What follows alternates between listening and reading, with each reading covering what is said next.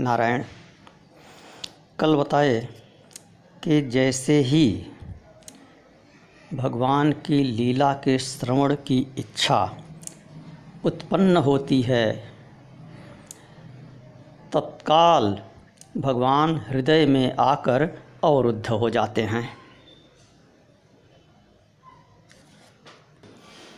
और अनायास ही ध्यान संपन्न होने लगता है।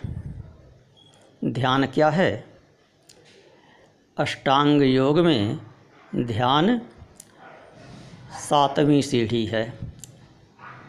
आठ में से सातवां सोपान है ऊपर चढ़ते चढ़ते। ध्यान के उपरांत केवल समाधि शेष रह जाती है। यम नियम आसन प्राणायाम प्रत्याहार धारणा ध्यान। तब समाधि। तो जैसे ही भगवान की लीला के श्रवण की इच्छा करते हैं, भगवान मन में आकर अवरुद्ध हो जाते हैं और अवरुद्ध हो गए, आप लीला श्रवण करने लगे तो आपका ध्यान लग गया। भगवान का प्रकट न होना, उनके स्वरूप का स्मरण न होना, स्वरूप में एकाग्रता का न होना ही ध्यान की सबसे बड़ी बाधा है। इसी कारण निर्गुण निराकार का ध्यान बहुत कठिन है। निर्गुण निराकार, निर्विकार, परात्पर पर ब्रह्म परमात्मा का स्फुरण हृदय में होना अत्यंत कठिन है। सगुण निराकार का भी स्फुरण होना अत्यंत कठिन है।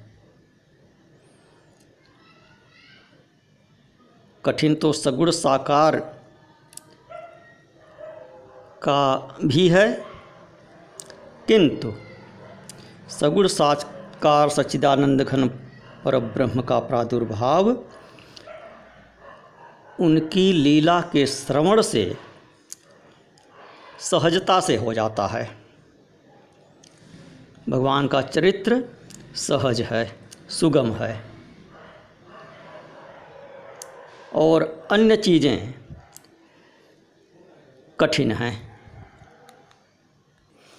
श्रीमद्भागवत में कहते हैं, दसवें स्कंध में, श्रेय श्रुति भक्ति मुदस्य ते विभो, क्लिश्यन्ति ये केवल बोधलब्धये तेषामसौ क्लेशल एव शिष्यते, नान्यद्यथा स्थूल तुषाव घातिनाम निर्गुण का ध्यान कैसा है? धान की भूसी कूटने की तरह से कह रहे हैं। भगवान, आपकी भक्ति सब प्रकार से कल्याण का मूल स्रोत है। जो लोग इसे छोड़कर केवल ज्ञान की प्राप्ति के लिए श्रम उठाते हैं और दुख भोगते हैं, उनको क्लेश ही क्लेश हाथ लगता है। कैसे? जैसे थोथी भूसी कूटने वाले को केवल श्रम ही मिलता है, चावल नहीं। तो सगुण लीला के श्रवण को चावल कहते हैं और लीला को छोड़कर केवल ज्ञान की चर्चा करने को भूसी कह रहे हैं। लीला का श्रवण करेंगे, सगुण उपासना करेंगे, भक्ति करेंगे तो ज्ञान अपने आप हो जाएगा। और सगुण को छोड़कर सीधे निर्गुण में कूद पड़ेंगे तो कुछ नहीं मिलेगा। भूसी कूटने की तरह से रह जाएँगे। कहीं बैठ जाइए, जहाँ कथा हो रही हो। कानों में भगवान का चरित्र आएगा, कथामृत आएगा। सानुराग कथामृत का पान करते रहिए। मुक्ति मांगनी नहीं पड़ेगी। आप सहज ही मुक्ति के भागीदार हो जाएँगे, उसके हिस्सेदार हो जाएँगे। कैसे? जैसे कि पुत्र को पिता की संपत्ति में अनायास ही अधिकार मिल जाता है। उसी प्रकार से भक्ति करने वाले को मुक्ति अनायास ही मिल जाती है अधिकार पूर्वक मिल जाती है, उत्तराधिकार के भांति मिल जाती है। उत्तराधिकार में किसी का एहसान नहीं लेना पड़ता है। नैसर्गिक रूप से मिलता है। कहते हैं, तत्तेनुकंपां सुसमीक्षमाणो भुंजान एवात्मकृतम विपाकम हृद्वाग वपुर्विदहन नमस्ते, जीवेत यो मुक्तिपदे स दाय भाग दाय भाग की तरह से मुक्तिपद मिल जाता है। जो पुरुष प्रतिक्षण। बड़ी उत्सुकता से आपकी कृपा का भली भांत अनुदर्शन करता है, अनुभव करता है। और प्रारब्ध के अनुसार जो कुछ सुख या दुख प्राप्त हो जाए, उसे निर्विकार मन से भोग लेता है। जो अनुरागपूर्ण हृदय से गदगद वाणी से, पुलकित शरीर से अपने आप को आपके चरणों में समर्पित किए रहता है। उसको आपके परम पद का अधिकार उसी प्रकार से प्राप्त हो जाता है, जैसे पिता की संपत्ति में पुत्र को। जैसे पिता की संपत्ति पुत्र को प्राप्त हो जाती है, उसी प्रकार उसको परम पद प्राप्त हो जाता है। दाय भाग की भांति। और यह कथा श्रवण लीला श्रवण तथा नाम कीर्तन कलियुग में विशेष रूप से उपयोगी है। कलयुग में अन्य साधन इतने उपयोगी नहीं हैं जितना कथा श्रवण और नाम कीर्तन। क्योंकि अन्य साधन कलयुग में साध्य नहीं रह गए हैं। अन्य साधन सुलभ नहीं रह गए हैं। क्रियाएँ सुलभ नहीं रह गई हैं, आचार्य नहीं रह गए हैं, सामग्रियाँ नहीं रह गई हैं। न शुद्ध दूध है, न शुद्ध दही है, न शुद्ध घी है, न शुद्ध वनस्पतियाँ हैं, और न योग्य आचार्य हैं, और न आपके पास समय है। इसलिए कहते हैं कि कलेर दोष निधे राजन अस्ति एको महान गुण कीर्तनादेव कृष्ण से मुक्त संग परम व्रजेत। कृते तो विष्णु त्रेतायाम ये तो मखई द्वापरे परिचर्यायाम कलौ तद्धरि कीर्तनात्। कहते हैं, जब शरीर की मृत्यु का समय निकट आ गया तो भक्ति भावना से भरपूर होकर संपूर्ण शक्ति लगाकर अंतकरण की सारी वृत्तियों को सब ओर से हटाकर, एकमात्र सी हर में रमाकर, प्रभु को हृदय सिंहासन पर बैठा लीजिए। ऐसा करने से अवश्य ही परम गति प्राप्त होगी। श्री हरि सबके परमाश्रय हैं, सबके जीवन धन हैं, सबके आत्मा हैं। जो एकमात्र उन्हीं को अपना आत्मा, परम आत्मीय, समझकर मन को उन्हीं में रमाए रहते हैं, उन्हें वे आत्मसात कर लेते हैं। तो बोले कि कलयुग तो दोषों का खजाना है, किंतु इसमें एक बहुत बड़ा गुण है। वो यह है कि कलयुग में भगवान का संकीर्तन करने मात्र से ही संपूर्ण आसक्तियाँ छूट जाती हैं और परमात्मा की प्राप्ति हो जाती है।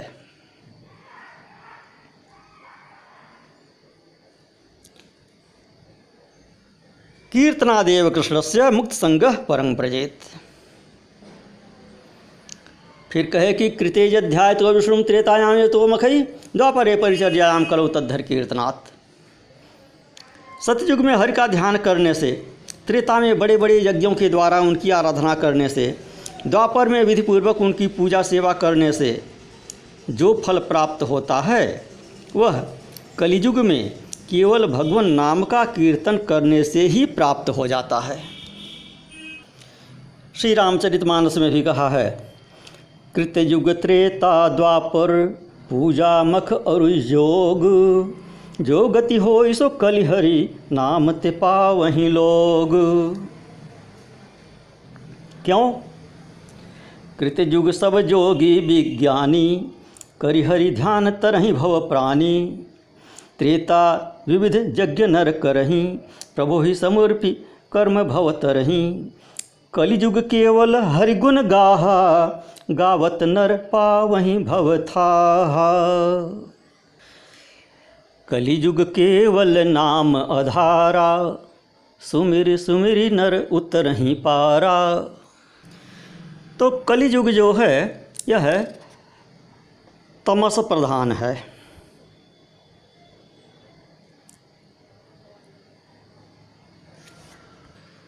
सत्ययुग में सत्व की प्रधानता होती है। त्रेता में राजस तत्व आ जाता है। फिर भी सत्व प्रधान रहता है। राजस की मात्रा बढ़ने लगती है। द्वापर राजस प्रधान होता है और तामस का प्रवेश हो जाता है। तमस की मात्रा बढ़ने लगती है। अन्य गुण क्षीण हो जाते हैं। और द्वापर में तमस की ही प्रधानता रहती है। अन्य गुण गौड़ हो जाते हैं। तो ऐसे में यज्ञ इत्यादि कर्म नहीं हो पाते हैं। तो त्रेता में रज सत्व के साथ मेल जोल कर लेता है। तम बहुत कम रहता है। थोड़ा सा रज मिल जाने से सत्व में उतना प्रकाश नहीं रह जाता, उतनी प्रखरता नहीं जाती, उतनी एक एकाग्रता नहीं रह जाती। यज्ञाधिकारी यज्ञ करने लगते हैं। अग्निहोत्र, दस पूर्णमास ज्योतिषोम वाजपेय इत्यादि होते हैं। सामग्री भी सुलभ रहती है। घृत शुद्ध, दधि शुद्ध दुग्ध शुद्ध ब्राह्मण भी शुद्ध। ऋत्विक, वेद वेदांग से परिपूर्ण सबको वेद वेदांग ब्राह्मण भाग सूत्र भाग कंठस्थ रहता है। कर्मकांड की सारी पद्धति ज्ञात रहती है, व्यवस्था ठीक रहती है। तो यज्ञ इत्यादि कर्मकांड के द्वारा भगवान की पूजा आराधना त्रेता में करते हैं। शुद्ध सत्व समता विज्ञाना कृत प्रभाव प्रसन्न मन जाना सत्व बहुत रज कछुरति कर्मा सब विधि सुख त्रेता कर धर्मा। बहुरज स्वल्प सत्य कछु तामस द्वापर धर्म हर्ष भय मानस और कलयुग में तामस बहुत रजोगुण थोरा, कलि प्रभाव विरोध चहुओरा सर्वत्र भगवत भजन का यज्ञ इत्यादि कर्मों का विरोध ही विरोध होता है कलियुग में।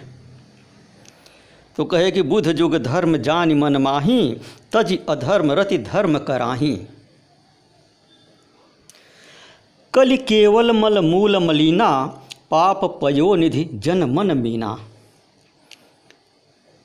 फिर कहे कि नाम कल्प तरु काल कराला। कलियुग में भगवान नाम ही कल्पतरु है। नाम कल्पतरु काल कराला, सुमिरत समन सकल जग जाला। राम नाम कलि अभिमत दाता, हित पर लोक लोक पितु माता। नहीं कलि करम न भगति विवेकु, राम नाम अवलंबन एकु। काल नेमि कलि कपट निधानु, नाम सुमति समरथ भगवानु। इसलिए श्रवण कथा मुख नाम हृदय हरि। कथा का श्रवण करिए और भगवान नाम का जप करिए। कानों में भगवान की मंगलमयी कथा हो, मुख में भगवान का मधुर मनोहर मंगलमय नाम हो।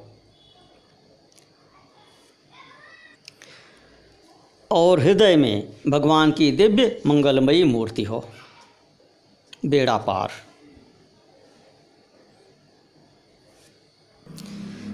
समस्त कर्म भगवत अर्पण बुद्धि से करिए। श्री कृष्णार्पणमस्तु श्री कृष्णार्पण मस्तु श्री कृष्णार्पण मस्तु जो भी करें, भगवान को समर्पित करें।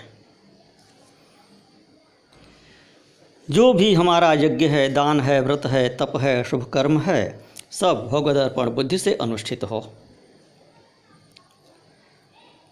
मन इसी में एकाग्र होता है। तो जब ऐसा हो जाता है तो जो फल सतयुग में यज्ञ इत्यादि करने से मिलता था, वह कलयुग में सहज ही मिलने लगता है कथा श्रवण से और नाम कीर्तन से। वैदिक कर्मकांड, वैदिक कामना, वैदिक ज्ञान के द्वारा पार्श्विक कर्म, पार्श्विक कामना, पार्श्विक ज्ञान का निवारण हो जाता है। वैदिक कर्मकांड से जीवन में उपासना आ जाती है। उपासना से अमृतत्व की प्राप्ति हो जाती है। अविद्यामृत्यम कृत्वा विद्यामृतम अश्नुते। और वह सब वैदिक कर्मकांड इत्यादि का फल कलयुग में केवल नाम कीर्तन से कथा श्रवण से हो जाता है। सत्ययुग में शुद्ध सत्व समता विज्ञान के प्रभाव से अखंड प्रसन्नता होती है, स्वाभाविक होती है। त्रेता में सत्व बहुल रज के प्रभाव से यज्ञादि कर्मों में प्रीति स्वाभाविक होती है। रजोगुण बहुल और अल्पसत्व तथा तमोगुण के प्रभाव से द्वापर में धर्मानुष्ठान और उससे प्राप्त सुख भी स्वाभाविक है। किंतु कलयुग, इसमें तो तमोगुण ही तमोगुण है। अन्य गुण लुप्त प्राय से हैं, अत्यल्प मात्रा में हैं। सबसे अधिक तमोगुण, उससे कम रजोगुण और उससे भी कम सत्वगुण। सत्वगुण नाम मात्र का। द्वापर में सतयुग वाली बात नहीं बन सकती थी। त्रेता वाली बात भी नहीं बन सकती थी। क्योंकि रज और तम जुड़ गया था। रज अधिक उग्र हो गया था। तो महर्षियों ने बताया कि भगवान की पूजा करो। विविध सामग्रियों के द्वारा उन अनंत सर्वांतरात्मा सर्वशक्तिमान भगवान का दिव्य, मंगलमय श्री विग्रह विराजमान करा लो। दिव्य भूषण, वसन, अलंकार से उनका सम्मान करो। खूब भोग, राग लगाओ। यह सब द्वापर में था। किंतु आजकल कलयुग में तो बाहर से पंचामृत स्नान कराने को भी नहीं मिलता है। शुद्ध पंचामृत नहीं मिलेगा। तो अब क्या करेंगे? कलयुग में मानसी पूजा प्रधान है। हरि कथा का श्रवण करिए, नाम जप करिए और पूजा में मानसी पूजा पर अधिक ध्यान दीजिए। क्योंकि बाह्य पूजा के लिए शुद्ध सामग्री अत्यंत दुर्लभ है। कृष्ण सेवा सदा कार्या मानसी सा परामता। चेतस तत्प्रवणम सेवा तत्सिध्य तनुवित्तजा। प्राणी को सदा श्री कृष्ण की सेवा करनी चाहिए और सेवा में भी मानसी सेवा ही सर्वोत्कृष्ट है। चित्त की कृष्णोन्मुखता या कृष्ण में तन्मयता ही सेवा है। चित्त को भगवान में लगा दीजिए, वही उनकी सेवा है। मानसी सेवा की सिद्धि के लिए ही शारीरिक सेवा और आर्थिक सेवा की जाती है। कायिक, वाचिक इत्यादि सेवा करते करते मानसिक सेवा की योग्यता प्राप्त होती है। तीन प्रकार के कर्म होते हैं, मानसिक, कायिक, वाचिक।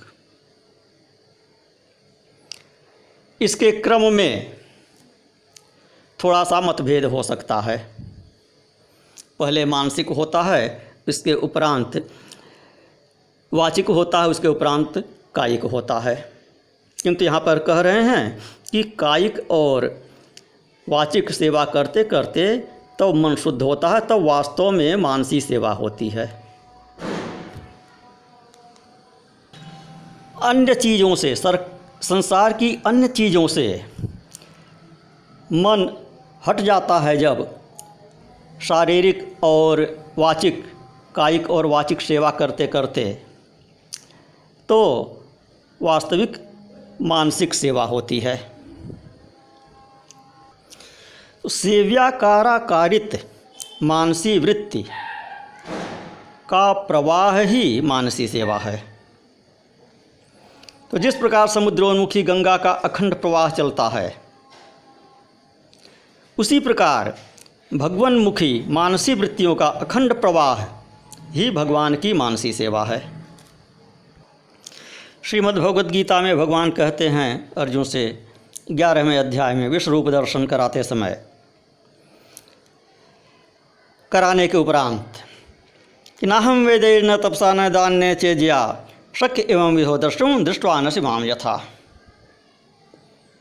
कि जिस प्रकार तुमने मेरे स्वरूप का दर्शन किया है, यह न तो वेदाध्ययन से प्राप्त हो सकता है, न तप से प्राप्त हो सकता है, न दान से प्राप्त हो सकता है, न यज्ञ से प्राप्त हो सकता है। यह कैसे प्राप्त हो सकता है? केवल भक्ति से प्राप्त हो सकता है। भक्त्या त्वनन्या शक्यम अहमेवं विधोर्जुन ज्ञातुम द्रष्टुम च तत्व प्रवेशुम च परम तप। हे अर्जुन मेरे इस प्रकार के स्वरूप को अनन्य भक्ति से मुक्ष पुरुष यथार्थतः जान सकते हैं, देख सकते हैं, तथा मेरे स्वरूप में अवस्थित भी रह सकते हैं। कैसे? केवल अनन्य भक्ति से, भक्त्यातु अनन्यया शक्यम इसलिए यत् करोषि यदश्नासि यज्जुहोसि ददासि यत् यत् तपस्यसि कौन्तेय तत्कुरुष्व मदर्पणम तू जो कुछ भी स्वतः प्राप्त करता है,